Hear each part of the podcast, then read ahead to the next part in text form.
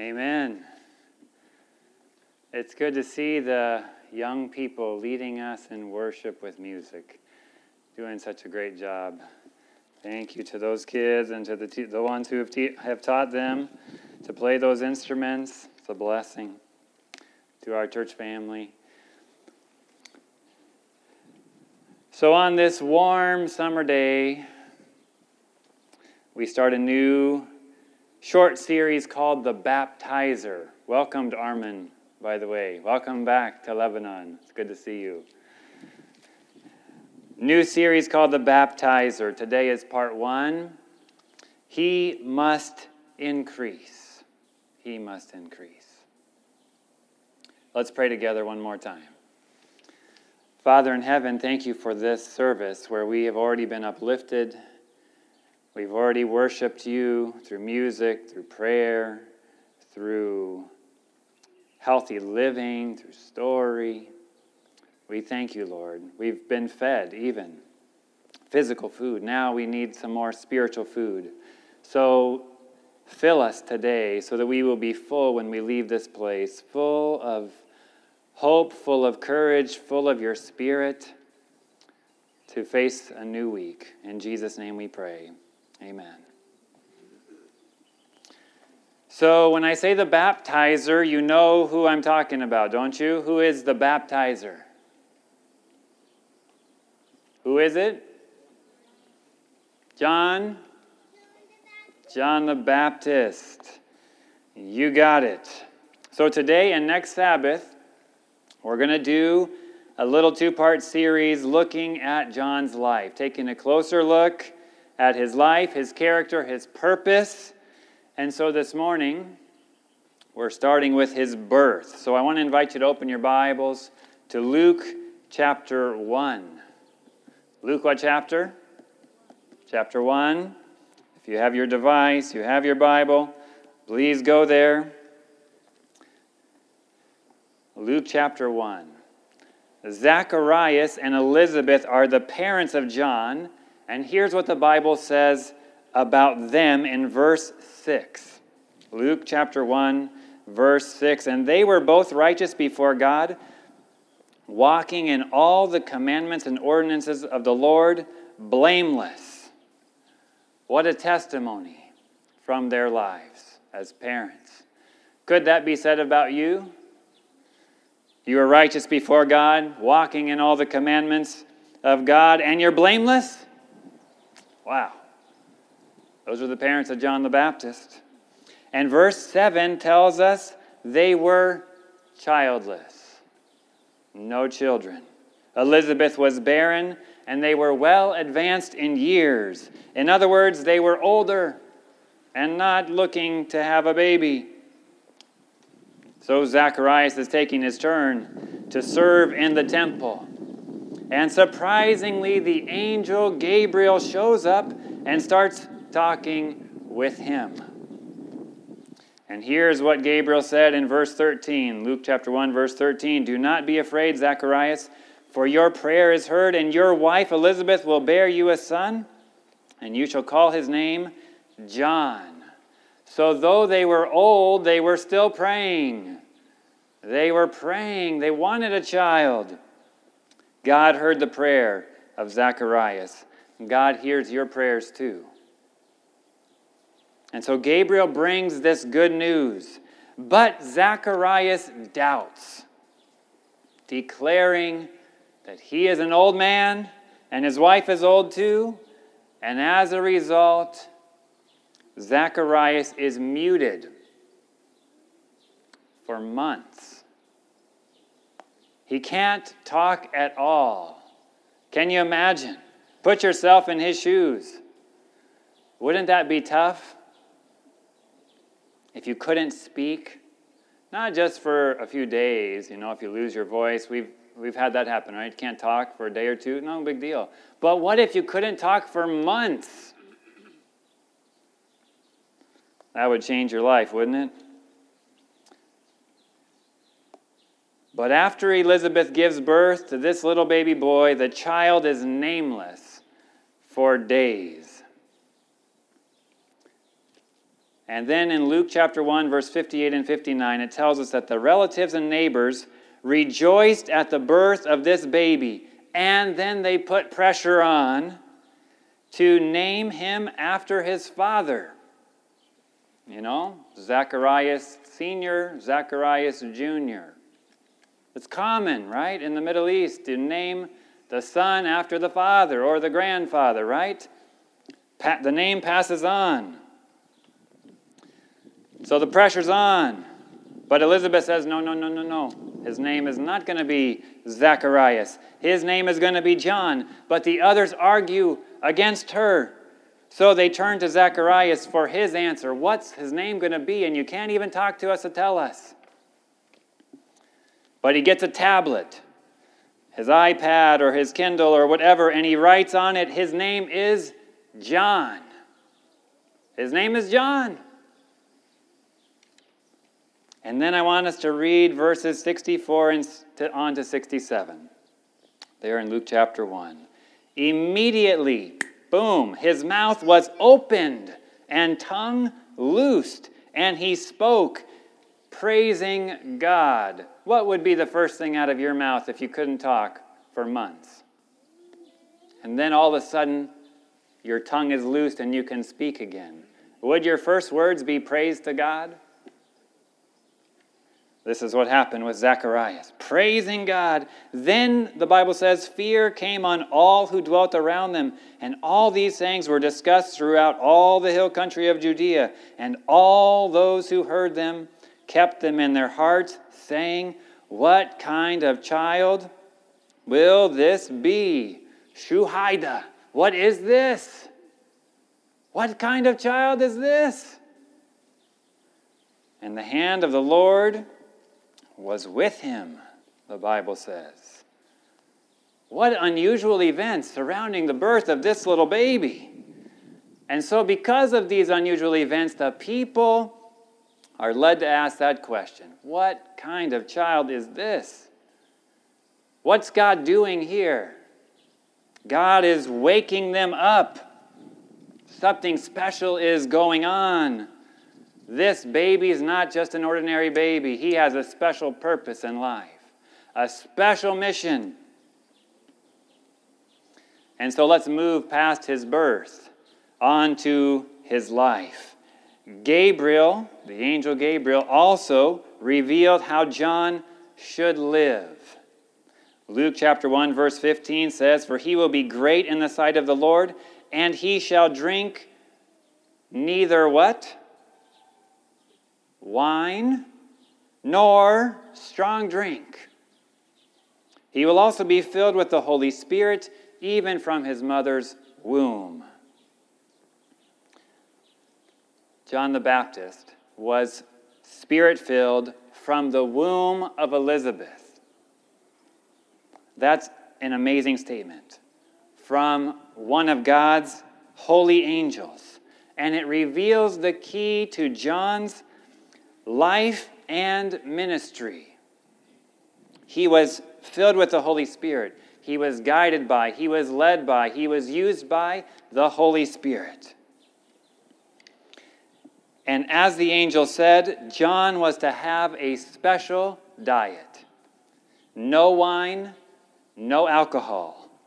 That's very clear from the text. But if we compare this passage with Matthew 3, verse 4, it says that John ate locusts and wild honey. That's not so clear.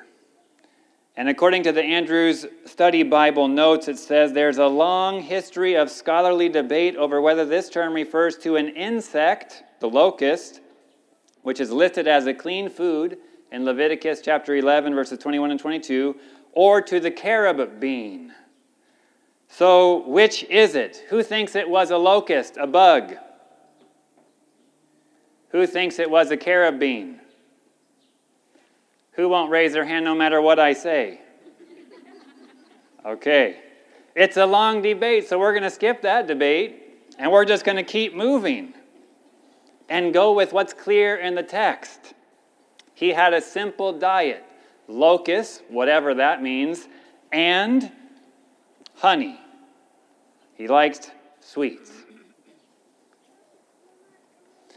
And he had no alcohol, no wine in his diet. Simple food, no alcohol. And the Bible says in Matthew 3, verse 4, his clothing was simple camel's hair, that sounds a little warm to me, and a leather belt. But these were the kind of clothes that were worn by Old Testament prophets.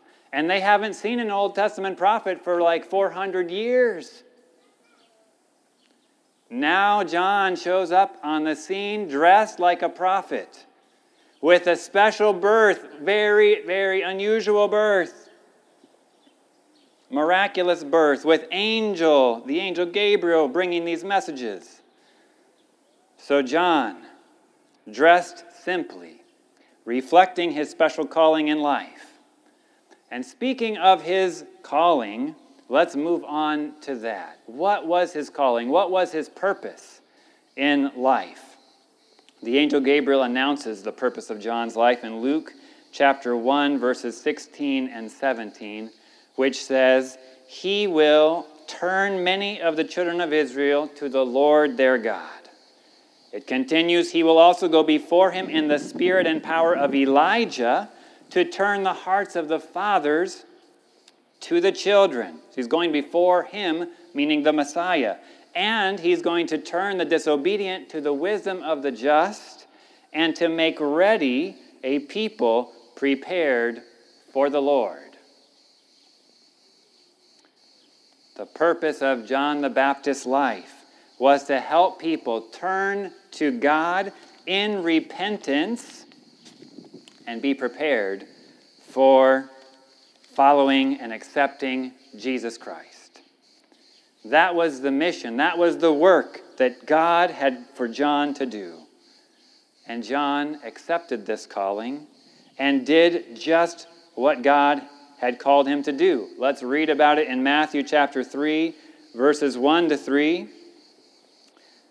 The Bible says, Matthew 3, verse 1 In those days, John the Baptist came preaching in the wilderness of Judea and saying, Repent, for the kingdom of heaven is at hand. And then Matthew adds these words For this is he who was spoken of by the prophet Isaiah, saying, The voice of one crying in the wilderness, Prepare the way of the Lord, make his paths straight. And if, if you have notes in your Bible, many of those notes will be including a reference that this is a quotation from Isaiah chapter 40 and verse 3. So, why is Matthew quoting Isaiah chapter 40, verse 3? Because he is declaring that John the Baptist is a fulfillment of Old Testament prophecy. The man has arrived who Isaiah was talking about. And those words of that prophecy are very interesting. The voice, the voice of one crying in the wilderness.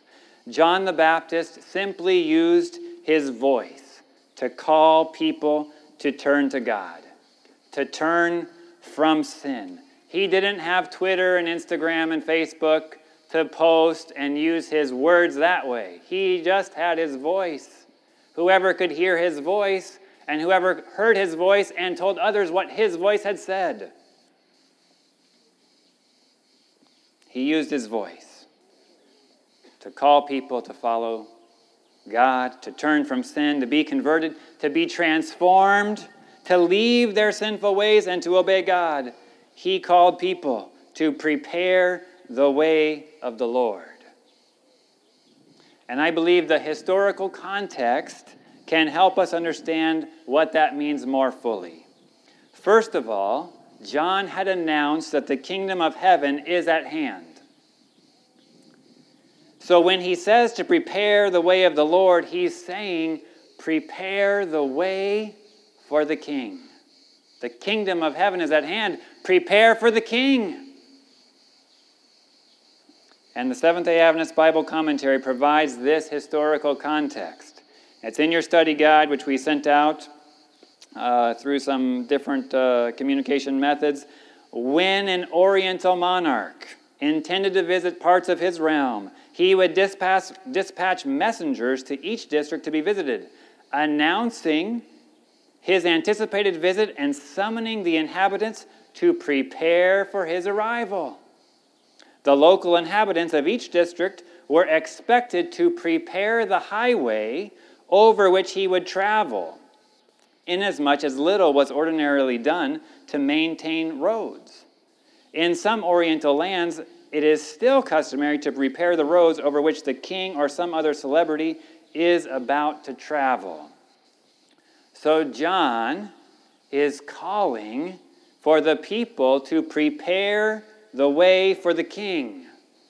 But instead of fixing up a literal path or a road, they were to prepare their hearts to receive the king by repenting of their sins, turning to God in love and obedience.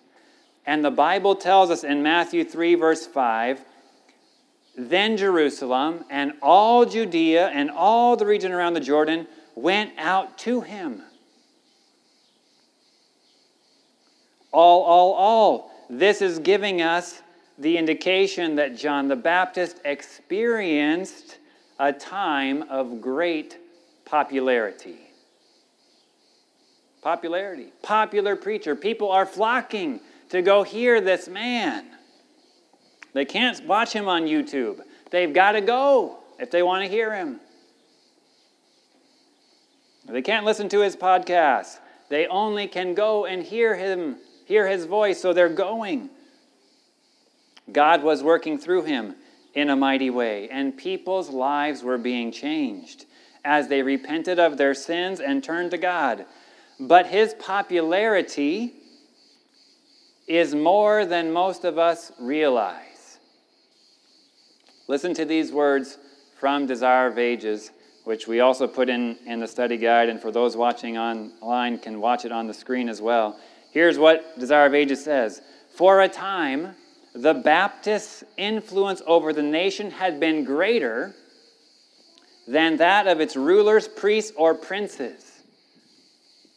He's not just popular, he's powerful. He's more influential than the rulers, priests, and princes. And get this if he had announced himself as the Messiah and raised a revolt against Rome, priests and people would have flocked to his standard. They would have jumped under his banner. Yalla, let's take out the Romans. Let's kick them out. You're the Messiah. You're with, we're with you. Let's do it. He was popular. But notice what she says here next. Every consideration that appeals to the ambition of the world's conquerors, Satan had stood ready to urge upon John the Baptist. But with the evidence before him of his power, he had steadfastly refused the splendid bribe. Wow. Satan gives him a bribe. You've got all this power, you've got all these people following you. Take advantage of that. You've got a name, you've got popularity. Let's do something. Let's kick out the Romans. Do something that's going to hurt the gospel, is what Satan wanted him to do. Use that power for your own personal advantage. Satan's trying to bribe him, and John says, No, no way, I'm not going to do that. And then the quote from Desire of Ages ends with this line The attention which was fixed upon him, he had directed to another. Just like Feli's children's story. The light was pointing on him, and he said, No, no, it's on him. It should be on the Messiah, the Messiah who was to come. I don't know if you knew that about John the Baptist, how popular he was. But when I read Desire of Ages chapter about that this week, I was reminded, like, wow, the guy was powerful. Popular and powerful. And Satan used that as a temptation for John, but thankfully he refused the bribe. But after these moments of popularity, this time period of popularity, time passed, some of John's disciples came to him, and now they were quite concerned when his popularity started to lessen a bit. What's happening? John 3 provides the details. John's disciples report to him that all the people are now going to another person, Jesus, and they're getting baptized. And again, at this moment, Satan was trying to use this situation to create jealousy in John's heart. All the people had been coming to him. Now they're going to Jesus. And his disciples are coming to him saying, What's up with that? Who is he? Why aren't they coming to you? What's going on? Satan was trying to use this to hinder the gospel work. But notice how John answers his disciples in John chapter 3, verse 29. And I like how it's written in the New International Reader's Version. It says, The bride belongs, John says, the bride belongs to the groom. The friend who helps the groom waits and listens for him. He is full of joy when he hears the groom's voice. That joy is mine, and it is now complete. So John tells his disciples, Hey guys, I'm just the friend of the groom. That's all I am. It was my mission and duty to help connect the bride and the groom. And now, because that's happening, I have full joy. It's not about me, it's about the groom and the bride. And then listen, listen carefully to John's next sentence. John 3, uh, 3 verse 30. He must increase, but I must decrease. He must increase, but I must decrease. What a powerful rebuke to pride, selfishness, jealousy, rivalry, and envy. John the Baptist rejects those tempting thoughts and feelings and firmly declares, He must increase, but I must decrease. Notice these words again from the Bible commentary. These are almost the last words recorded of John prior to his imprisonment. And get this line surely words more humble, more submissive, more unselfish than those of John upon this occasion have never been uttered. Wow. Words more humble, more submissive, more unselfish have never been uttered. He must increase, I must decrease. And here's the last line from the Bible commentary. At the prime of his life and ministry, he is summoned to retire and leave the field to others and he does so graciously. So graciously, so humbly. He must increase. I must decrease. It's not about me, it's about him. It's about him, the groom, and the bride he's come for. What a man of character John the Baptist was. What a prophet, and even more than a prophet. John's mission and purpose in life was to call people to repent and turn to God. And that call to repentance included people like powerful government leaders, such as King Herod. You remember the story. Mark chapter 6, verse 17 and 18 tells us what happened very briefly. For Herod himself, had sent and laid hold of John and bound him in prison. Why? What crime had he done? He had not done any crime. He hadn't stolen, he hadn't killed, he hadn't done anything to deserve prison. But he put him in prison for the sake of Herodias, his brother Philip's wife, for he had married her. He got put in prison because of a scandal that John exposed and called out and called them to repentance. In verse 18, because John had said to Herod, It is not lawful for you to have your brother's wife. John the Baptist spoke truth to power. As we see throughout the Bible, God wants to save kings and government leaders too, whether that's King Nebuchadnezzar or King Herod. He wants to save even the powerful government leaders of this world back then and today. Whether they're corrupt leaders of Lebanon, corrupt leaders of America or Syria or whatever country you want to name, God wants to save those government leaders. He wants to save everyone. And so John appeals for him hey, that's wrong. You ought to repent. How did John have that kind of courage?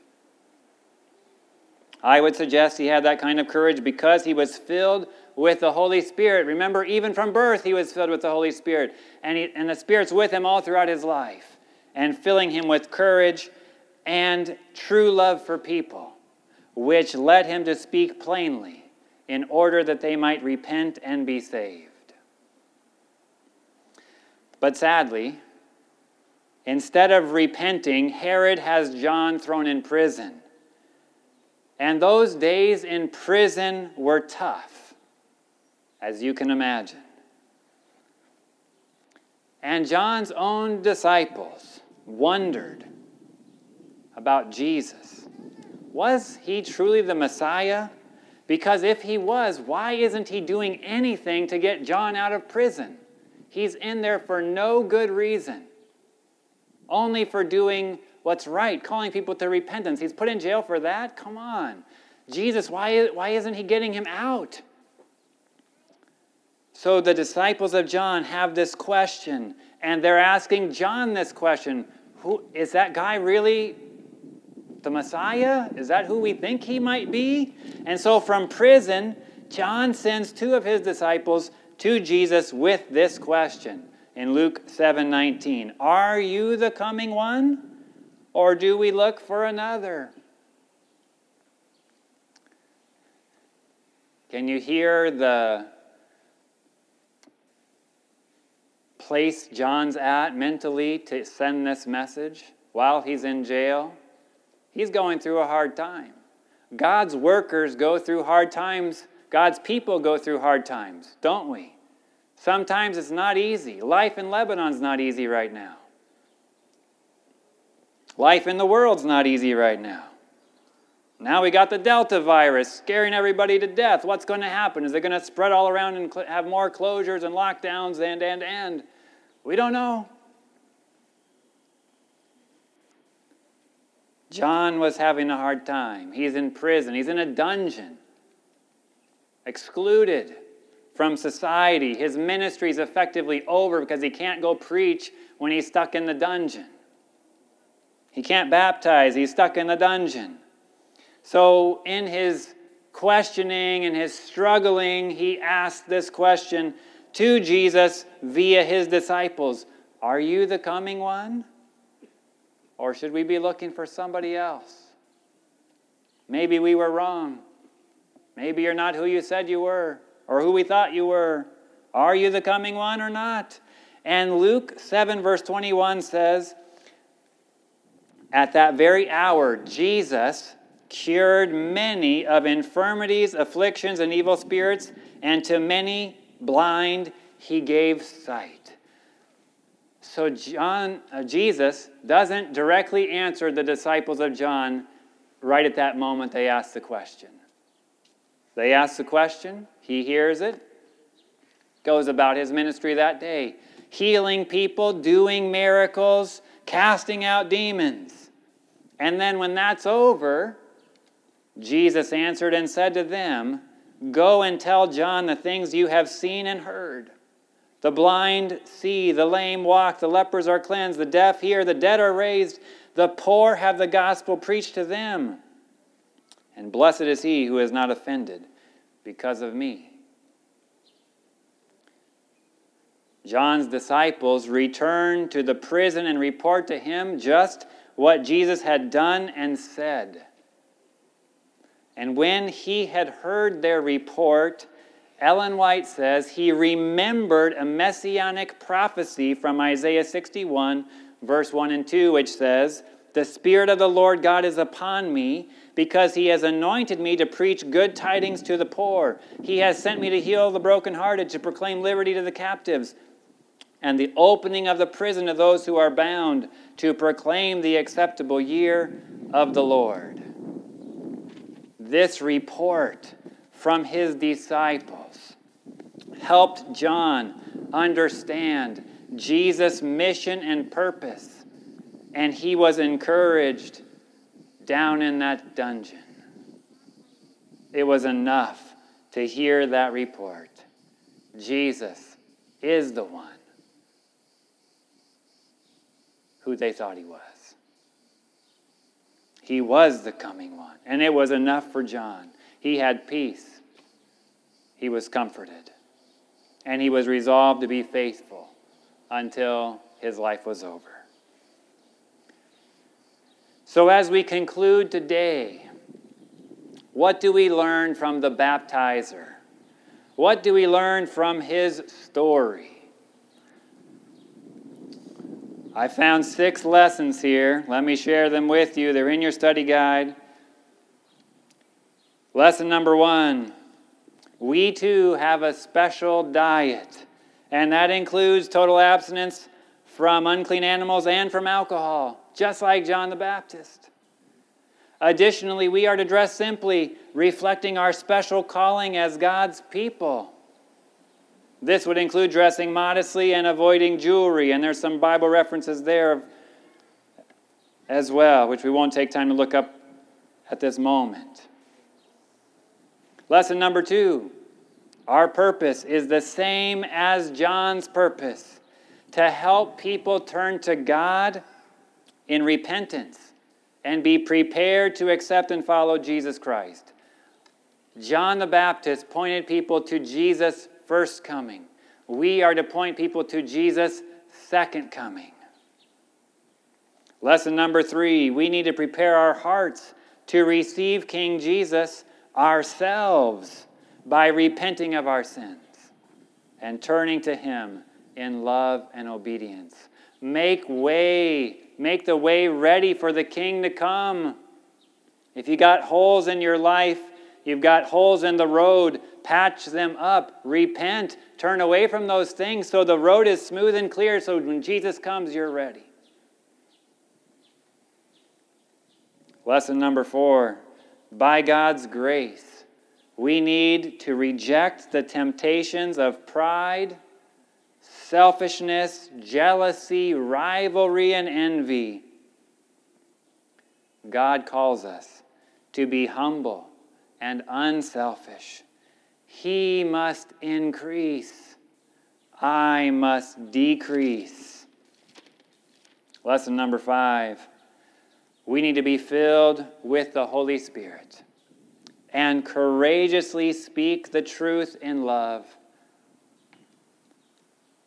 Lesson number six when we're struggling spiritually, which might be the case for some of us here this morning, or some of us watching online, when we're struggling spiritually, it's okay to bring our questions to Jesus. Are you the coming one, or should we look for another? Bring our questions to Jesus and then watch and wait for his encouraging and faith affirming answer. He's not going to abandon us. He promised he would be with us all the way until the end. So bring your questions to Jesus. Listen for his answers. Keep your eyes on him. He will not ever forsake you. Six lessons from the baptizer. What do you say, church family? Amen? Amen. Amen. Let's pray. Father in heaven,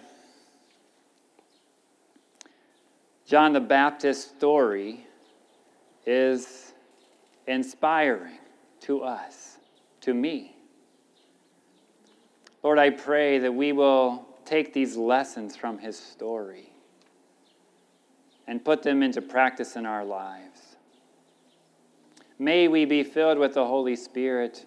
May we accept our special calling as your people to prepare this world for the second coming of Jesus. May our lives, our character, our diet, everything about us be impacted by what you want to do in us to use us and speak through us, as you did John the Baptist, to call people to turn their hearts towards you, to make the way ready for the King who is about to come.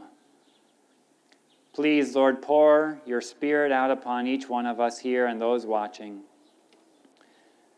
that we can be empowered as John was to faithfully serve you no matter what happens. May we point people to Jesus always, that he may increase and we must decrease. It's not about us, it's about you. We're just trying to point people to you. Help us, Lord. And Lord, when we're struggling, when we are questioning, when we don't see the answers that we thought we knew before, we don't know what's going on in this world, Help us to bring those questions to you. To lay our burdens at your feet and wait for your answers. Wait for your encouraging and faith affirming answers because you have not forsaken us and you will not forsake us all the way into the end. And for that we are so grateful and we thank you and praise you in Jesus' name. Amen.